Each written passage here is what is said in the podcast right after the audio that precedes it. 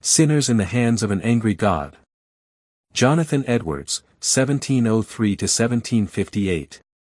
Enfield, Connecticut July 8, 1741. Their foot shall slide in due time. Deuteronomy 32 verse 35. In this verse is threatened the vengeance of God on the wicked unbelieving Israelites, who were God's visible people, and who lived under the means of grace, but who, notwithstanding all God's wonderful works towards them, remained void of counsel, verse 28, having no understanding in them. Under all the cultivations of heaven, they brought forth bitter and poisonous fruit, as in the two verses next preceding the text. The expression I have chosen for my text, their foot shall slide in due time, seems to imply the following things, relating to the punishment and destruction to which these wicked Israelites were exposed. 1. That they were always exposed to destruction, as one that stands or walks in slippery places is always exposed to fall. This is implied in the manner of their destruction coming upon them, being represented by their foot sliding. The same is expressed, Psalm 73 verse 18. Surely thou didst set them in slippery places, thou castedst them down into destruction. 2. It implies, that they were always exposed to sudden unexpected destruction. As he that walks in slippery places is every moment liable to fall, he cannot foresee one moment whether he shall stand or fall the next, and when he does fall, he falls at once without warning, which is also expressed in Psalm 73 verses 18 to 19. Surely thou didst set them in slippery places, thou castedst them down into destruction, how are they brought into desolation, as in a moment. 3. Another thing implied is, that they are liable to fall of themselves, without being thrown down by the hand of another, as he that stands or walks on slippery ground needs nothing but his own weight to throw him down. 4. That the reason why they are not fallen already, and do not fall now is only that God's appointed time is not come. For it is said, that when that due time, or appointed time comes, their foot shall slide. Then they shall be left to fall, as they are inclined by their own weight. God will not hold them up in these slippery places any longer, but will let them go, and then, at that very instant, they shall fall into destruction, as he that stands on such slippery declining ground, on the edge of a pit, he cannot stand alone, when he is let go he immediately falls and is lost. The observation from the words that I would now insist upon is this. There is nothing that keeps wicked men at any one moment out of hell, but the mere pleasure of God. By the mere pleasure of God, I mean his sovereign pleasure, his arbitrary will, restrained by no obligation, hindered by no manner of difficulty any more than if nothing else but God's mere will had, in the last degree, or in any respect whatsoever, any hand in the preservation of wicked men one moment. The truth of this observation may appear by the following considerations, 1. There is no want of power in God to cast wicked men into hell at any moment.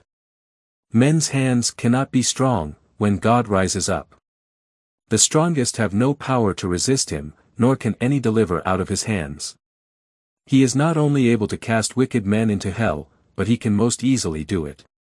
Sometimes an earthly prince meets with a great deal of difficulty in subduing a rebel, who has found means to fortify himself, and has made himself strong by the number of his followers. But it is not so with God. There is no fortress that is any defense from the power of God. Though hand join in hand, and a vast multitude of God's enemies combine and associate themselves, they are easily broken in pieces. They are as great heaps of light chaff before the whirlwind, or large quantities of dry stubble before devouring flames. We find it easy to tread on and crush a worm that we find crawling on us, so it is easy for us to cut or singe a slender thread that anything hangs by, Thus easy is it for God when he pleases, to cast his enemies into hell. What are we, that we should think to stand before him, at whose rebuke the earth trembles, and before whom the rocks are thrown down? 2. They deserve to be cast into hell, so that divine justice never stands in the way, it makes no objection against God's using his power at any moment to destroy them. Yea, on the contrary, justice calls aloud for an infinite punishment of their sins. Divine justice says of the tree that brings forth such grapes of Sodom, cut it down, why cumbereth it the ground? Luke 13 verse 7. The sword of divine justice is every moment brandished over their heads, and it is nothing but the hand of arbitrary mercy and God's mere will that holds it back. 3. They are already under a sentence of condemnation to hell. They do not only justly deserve to be cast down thither, but the sentence of the law of God, that eternal and immutable rule of righteousness that God has fixed between him and mankind, is gone out against them, and stands against them, so that they are bound over already to hell. John 3 verse 18 He that believeth not is condemned already. So that every unconverted man properly belongs to hell, that is his place, from thence he is. John 8 verse 23 Ye are from beneath, and thither he is bound, it is the place that justice, and God's word, and sentence of his unchangeable law, assigned to him. For, they are now the objects of that very same anger and wrath of God, that is expressed in the torments of hell, and the reason why they do not go down to hell at each moment, is not because God, in whose power they are, is not at present very angry with them, as he is with many miserable creatures now tormented in hell, who there feel and bear the fierceness of his wrath. Yea, God is a great deal more angry with great numbers that are now on earth, yet doubtless with some who may read this book, who, it may be are at ease, than he is with many of those that are now in the flames of hell. So it is not because God is unmindful of their wickedness, and does not resent it, that he does not let loose his hand, and cut them off. God is not altogether such a one as themselves, though they may imagine him to be so. The wrath of God burns against them, their damnation does not slumber, the pit is prepared, the fire is made ready, the furnace is now hot, ready to receive them, the flames do now rage and glow. The glittering sword is whetted, and held over them, and the pit hath opened its mouth under them. 5. The devil stands ready to fall upon them, and seize them as his own, at what moment God shall permit him. They belong to him, he has their souls in his possession, and under his dominion. The scripture represents them as his goods, Luke 11 verse 21. The devils watch them, they are ever by them, at their right hand, they stand waiting for them, like greedy hungry lions, that see their prey, and expect to have it, but are for the present kept back.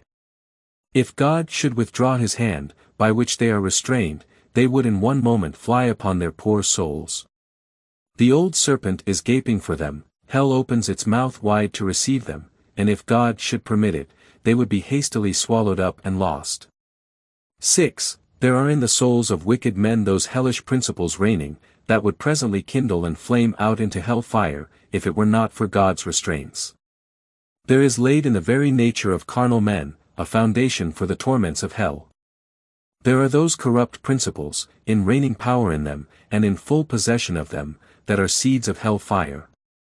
The principles are active and powerful, exceedingly violent in their nature, and if it were not for the restraining hand of God upon them, they would soon break out, they would flame out after the same manner as the same corruption, the same enmity, does in the hearts of damned souls, and would beget the same torments as they do in them.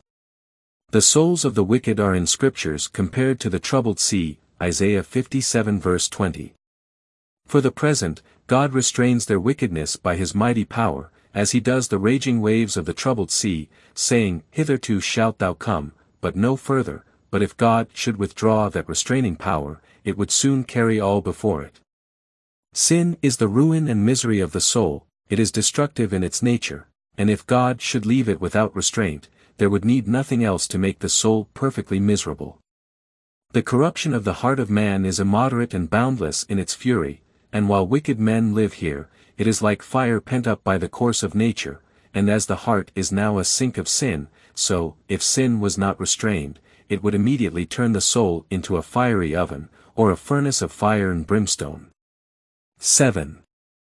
It is no security to wicked men for one moment that there are no visible means of death at hand. It is no security to a natural man, that he is now in health, and that he does not see which way he should now immediately go out of the world by an accident, and that there is no visible danger, in any respect, in his circumstances. The manifold and continual experience of all the world, in all ages, shows this is no evidence that a man is not on the very brink of eternity and that the next step will not be into another world. The unseen, unthought of ways and means of persons going out of the world are innumerable and inconceivable. Unconverted men walk over the pit of hell on a rotten covering, and there are innumerable places in this covering so weak, and these places are not seen. The arrows of death fly unseen at noonday, the sharpest sight cannot discern them. God has so many different unsearchable ways of taking wicked men out of the world and sending them to hell, that there is nothing to make it appear that God had need to be at the expense of a miracle, or to go out of the ordinary course of his providence to destroy any wicked man, at any moment. All the means that there are of sinners going out of the world, are so in God's hands, and so universally and absolutely subject to his power and determination, that it does not depend at all the less on the mere will of God, whether sinners shall at any moment go to hell, than if means were never made use of, or at all concerned in the case. 8. Natural men's prudence and care to preserve their own lives, or the care of others to preserve them, do not secure them a moment. To this, divine providence and universal experience do bear testimony. There is this clear evidence that men's own wisdom is no security to them from death, that, if it were otherwise, we should see some difference between the wise and politic men of the world and others, with regard to their liableness to early and unexpected death. But how is it in fact? How dieth the wise man? As the fool, Ecclesiastes 2 verse 16. 9. All wicked men's pains and contrivances which they use to escape hell, while they continue to reject Christ, and so remain wicked men, do not secure them from hell one moment. Almost every natural man that hears of hell, flatters himself that he shall escape it, he depends upon himself for his own security, he flatters himself in what he has done, in what he is now doing, or what he intends to do, every one lays out matters in his own mind, how he shall avoid damnation, and flatters himself that he contrives well for himself, and that his schemes will not fail. They hear indeed that there are but few saved, and that the greater part of men that have died heretofore, are gone to hell, but each one imagines that he forms plans to effect his escape better than others have done. He does not intend to go to that place of torment, he says within himself, that he intends to take effectual care, and orders matters so for himself as not to fail. But the foolish children of men miserably delude themselves in their own schemes, and in confidence in their own strength and wisdom, they trust to nothing but a shadow.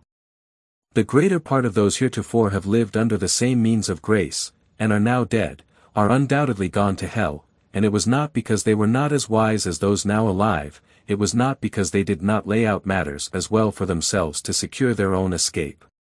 If we could come to speak to them, and inquire of them, one by one, whether they expected, when alive, and when they used to hear about hell, ever to be subjects of that misery, we, doubtless, should hear one and another reply, No, I never intended to come here, I had arranged matters otherwise in my mind, I thought I should contrive well for myself, I thought my scheme good. I intended to take effectual care, but it came upon me unexpectedly, I did not look for it at the time, and in that manner, it came as a thief. Death outwitted me, God's wrath was too quick for me. Oh my cursed foolishness! I was flattering myself, and pleasing myself with vain dreams of what I thought I would do hereafter, and when I was saying peace and safety, then sudden destruction came upon me. 10. God has laid himself under no obligation, by any promise, to keep any natural man out of hell one moment. God certainly has made no promises either of eternal life, or of any deliverance or preservation from eternal death, but what are contained in the covenant of grace, the promises that are given in Christ, in whom all the promises are yea and amen. But surely they have no interest in the promise of the covenant of grace who are not the children of the covenant, who do not believe in any of the promises, and have no interest in the mediator of the covenant. So that, whatever some have imagined and pretended about promises made to natural men's earnest seeking and knocking, it is plain and manifest, that whatever pains a natural man takes in religion, whatever prayers he makes, till he believes in Christ, God is under no obligation to keep him a moment from eternal destruction. So that thus it is that natural men are held in the hand of God over the pit of hell, they have deserved the fiery pit, and are already sentenced to it, and God is dreadfully provoked, his anger is as great towards them as those that are actually suffering the execution of the fierceness of his wrath in hell, and they have done nothing in the least to appease or abate that anger, Neither is God in the least bound by any promise to hold them up for one moment.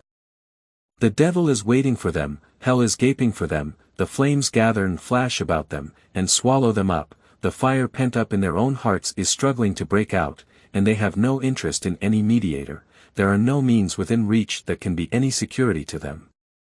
In short they have no refuge, nothing to take hold of, all that preserves them at any moment is the mere arbitrary will, and uncovenanted, unobliged forbearance of an incensed God. Application The use of this awful subject may be for awakening unconverted persons to a conviction of their danger. This that you have heard is the case of every one out of Christ. That world of misery, that lake of burning brimstone, is extended abroad under you. There is the dreadful pit of the glowing flames of the wrath of God, there is hell's wide gaping mouth open, and you have nothing to stand upon, nor anything to take hold of, there is nothing between you and hell but the air, it is only the power and mere pleasure of God that holds you up. You are probably not sensible of this, you find you are kept out of hell, but do not see the hand of God in it, but look at other things, as the good state of your bodily constitution, your care of your own life, and the means you use for your own preservation. But indeed these things are nothing, if God should withdraw his hand they would avail no more to keep you from falling, than the thin air to hold up a person who is suspended in it.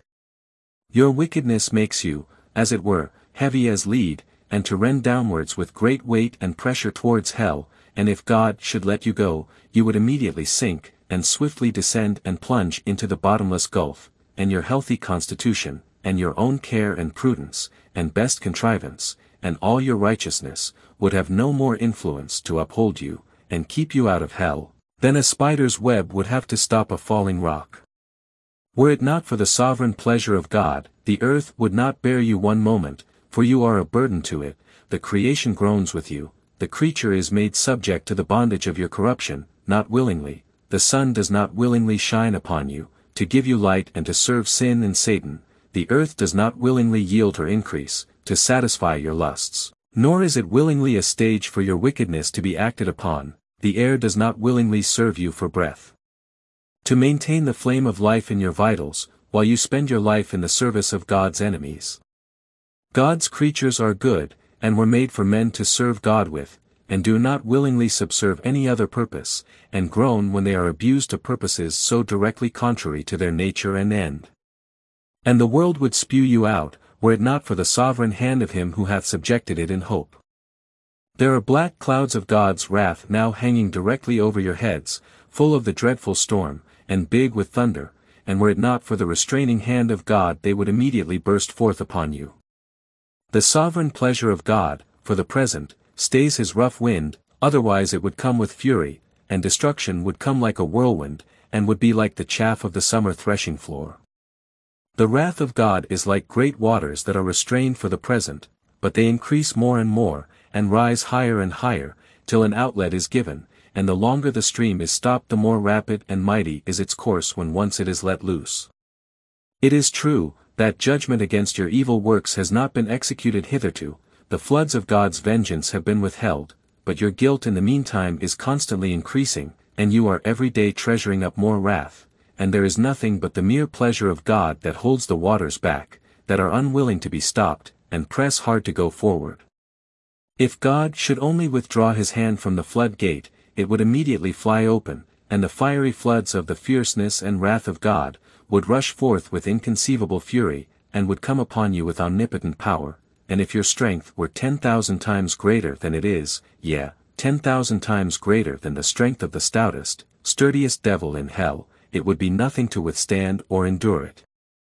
The bow of God's wrath is bent, and the arrow made ready on the string, and justice directs the bow to your heart and strains at the bow, and it is nothing but the mere pleasure of God, and that of an angry God, without any promise or obligation at all, that keeps the arrow one moment from being drunk with your blood. Thus all you that never passed under a great change of heart, by the mighty power of the Spirit of God upon your souls, all you that never were born again, and made new creatures, and raised from the dead in sin, to a state of new, are in the hands of an angry God. However you may have reformed your life in many things and many have had religious affections, and may keep up a form of religion in your families and closets, and in the house of God, it is nothing but his mere pleasure that keeps you from being this moment swallowed up in everlasting destruction. However unconvinced you may now be of the truth of what you hear, by and by you will be fully convinced of it. Those that are gone from being in the like circumstances with you, see that it was so with them, for destruction came suddenly upon most of them, when they expected nothing of it, and while they were saying, Peace and safety. Now they see, that those things on which they depend for peace and safety, were nothing but thin air and empty shadows. The God that holds you over the pit of hell, much in the same way as one holds a spider, or some loathsome insect, over the fire, abhors you, and is dreadfully provoked, his wrath towards you burns like fire, he looks upon you as worthy of nothing else but to be cast into the fire, he is of purer eyes than to bear to have you in his sight. You are ten thousand times more abominable in his eyes than the most hateful venomous serpent is in ours. You have offended him infinitely more than ever a stubborn rebel did his prince, and yet, it is nothing but his hand that holds you from falling into the fire every moment. It is to be ascribed to nothing else, that you did not go to hell last night, that you were suffered to awake again in this world, after you closed your eyes to sleep, and there is no other reason to be given, why you have not dropped into hell since you arose in the morning, but that God's hand has held you up. There is no other reason to be given, while you have been reading this address, but His mercy, yeah, no other reason can be given why you do not this very moment drop down into hell. O sinner, consider the fearful danger you are in. It is a great furnace of wrath, a wide and bottomless pit, full of the fire of wrath that you are held over in the hand of that God whose wrath is provoked and incensed as much against you as against many of the damned in hell. You hang by a slender thread, with the flames of divine wrath flashing about it and ready every moment to singe it, and burn it asunder, and you have no interest in any mediator, and nothing to lay hold of to save yourself, nothing to keep off the flames of wrath, nothing of your own, nothing that you have done, nothing that you can do, to induce God to spare you one moment. And consider here more particularly one. Whose wrath it is. It is the wrath of the infinite God. If it were only the wrath of man, though it were of the most potent prince, it would be comparatively little to be regarded. The wrath of kings is very much dreaded, especially of absolute monarchs, who have the possessions and lives of their subjects wholly in their power, to be disposed of at their mere will. Proverbs 20 verse 2 The fear of a king is as the roaring of a lion, whoso provoketh him to anger sinneth against his own soul. The subject who very much enrages an arbitrary prince, is liable to suffer the most extreme torments that human art can invent, or human power can inflict. But the greatest earthly potentates, in their greatest majesty and strength, and when clothed in their greatest terrors, are but feeble, despicable worms of the dust, in comparison with the great and almighty Creator and King of heaven and earth. It is but little that they can do, when most enraged, and when they have exerted the utmost of their fury. All the kings of the earth, before God, are as grasshoppers, they are nothing, and less than nothing, both their love and their hatred are to be despised. The wrath of the great King of kings, is as much more terrible than theirs, as his majesty is greater. And I say unto you my friends, be not afraid of them that kill the body, and after that have no more that they can do. But I will forewarn you whom ye shall fear, fear him, which after he hath killed hath power to cast into hell, yea, I say unto you, fear him. Luke 12 verses 4 and 5. 2. It is the fierceness of his wrath that you are exposed to.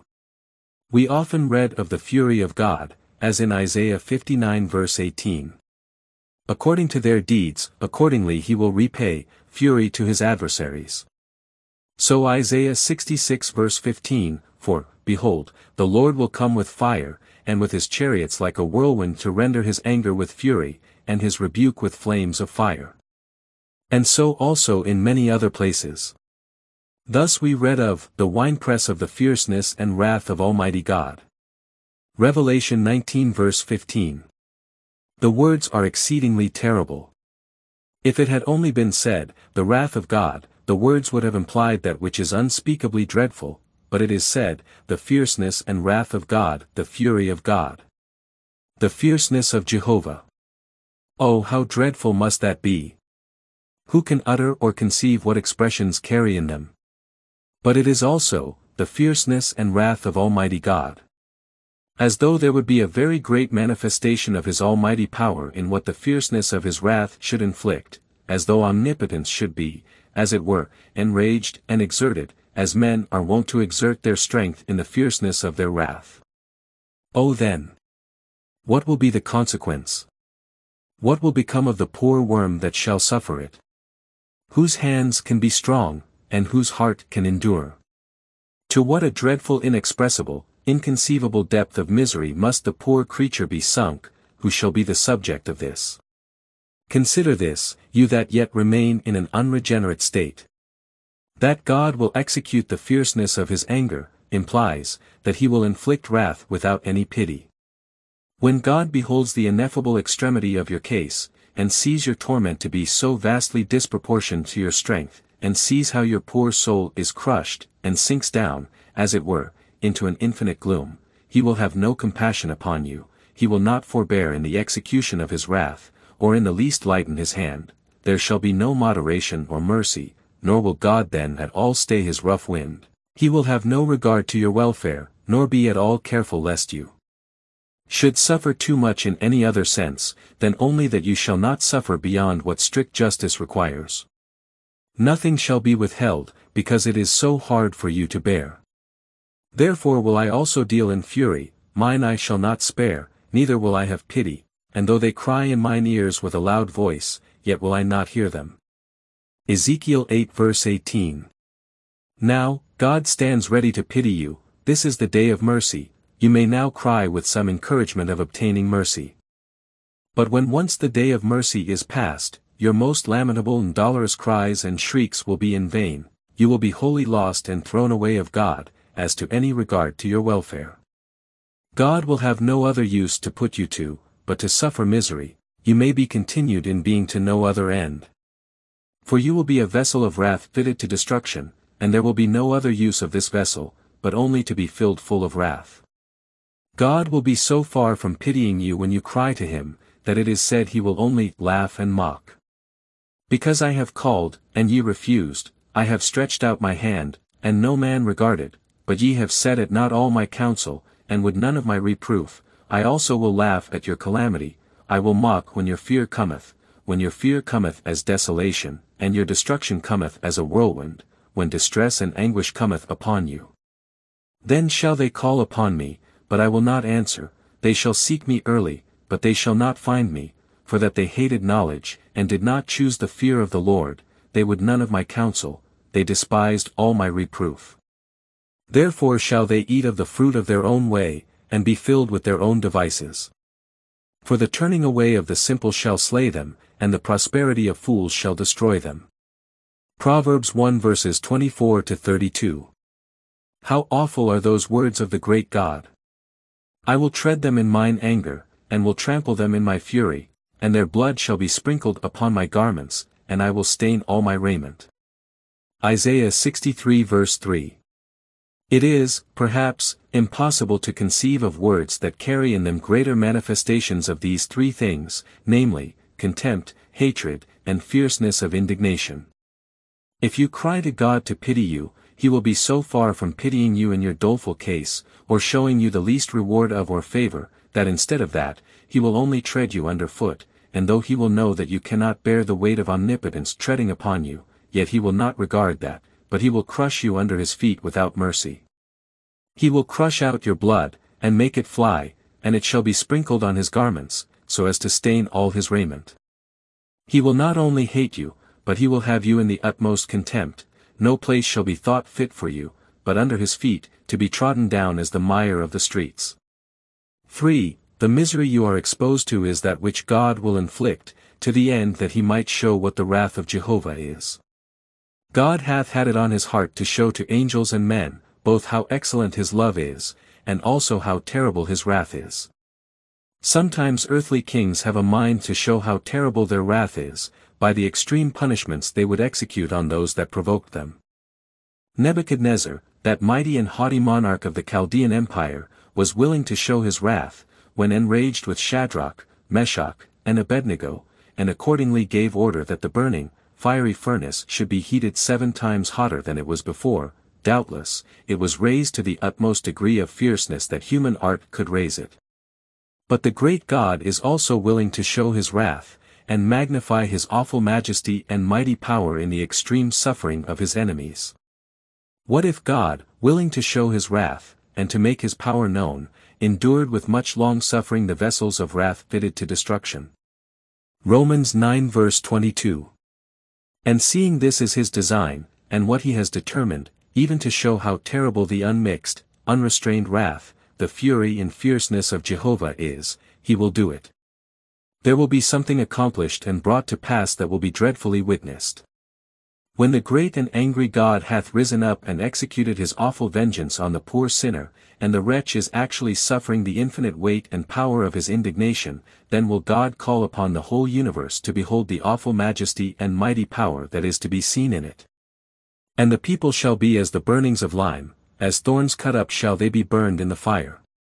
Hear, ye that are far off, what I have done, and, ye that are near, acknowledge my might.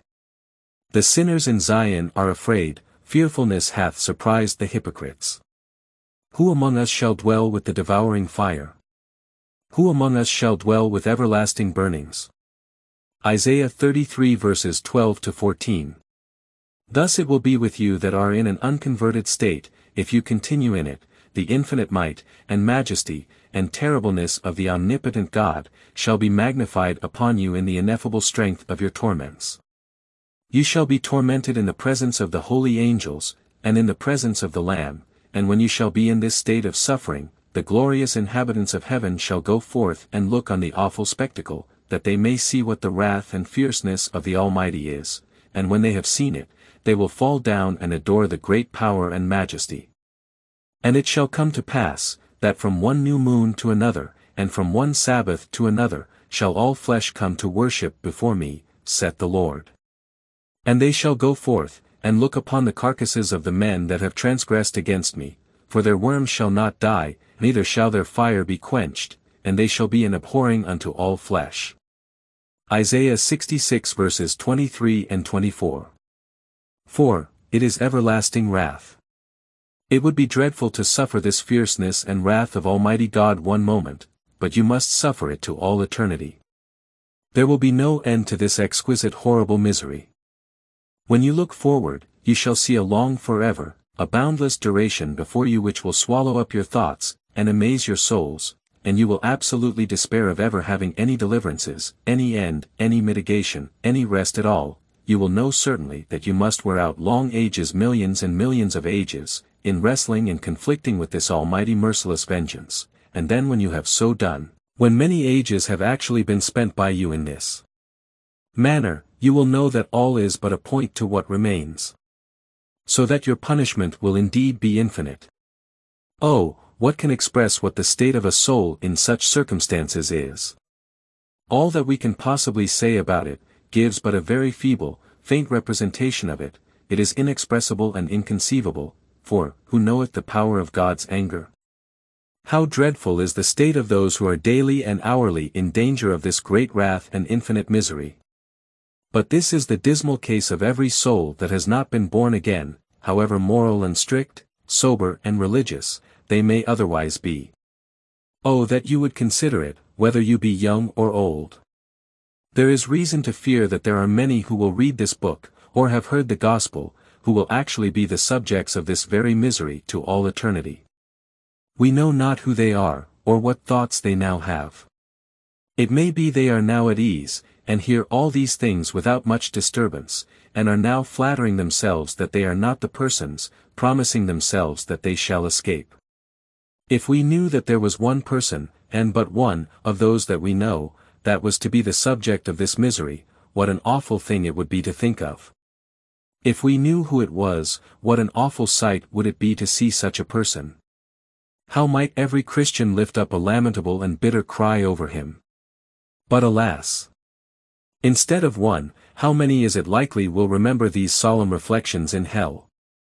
And some may be in hell in a very short time, before this year is out. And it would be no wonder if some readers, who are now in health, and quiet and secure, may be there before tomorrow morning. Those of you who finally continue in a natural condition who may keep out of hell the longest, will be there in a little time. Your damnation does not slumber, it will come swiftly, and in all probability, very suddenly, upon many of you. You have reason to wonder that you are not already in hell. It is doubtless the case of some whom you have seen and known, that never deserved hell more than you, and that heretofore appeared as likely to have been now alive as you. Their case is past all hope. They are crying in extreme misery in perfect despair, but here you are in the land of the living, blessed with Bibles and Sabbaths, and ministers, and have an opportunity to obtain salvation. What would not those poor damned, hopeless souls give for one day's opportunity such as you now enjoy?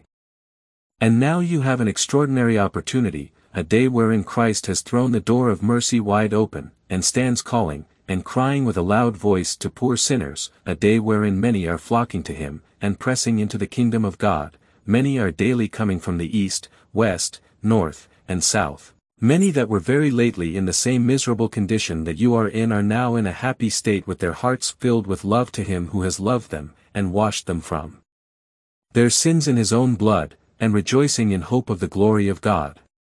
How awful is it to be left behind at such a day and see so many others feasting while you are pining and perishing. To see so many rejoicing and singing for joy of heart, while you have cause to mourn for sorrow of heart, and to howl for vexation of spirit.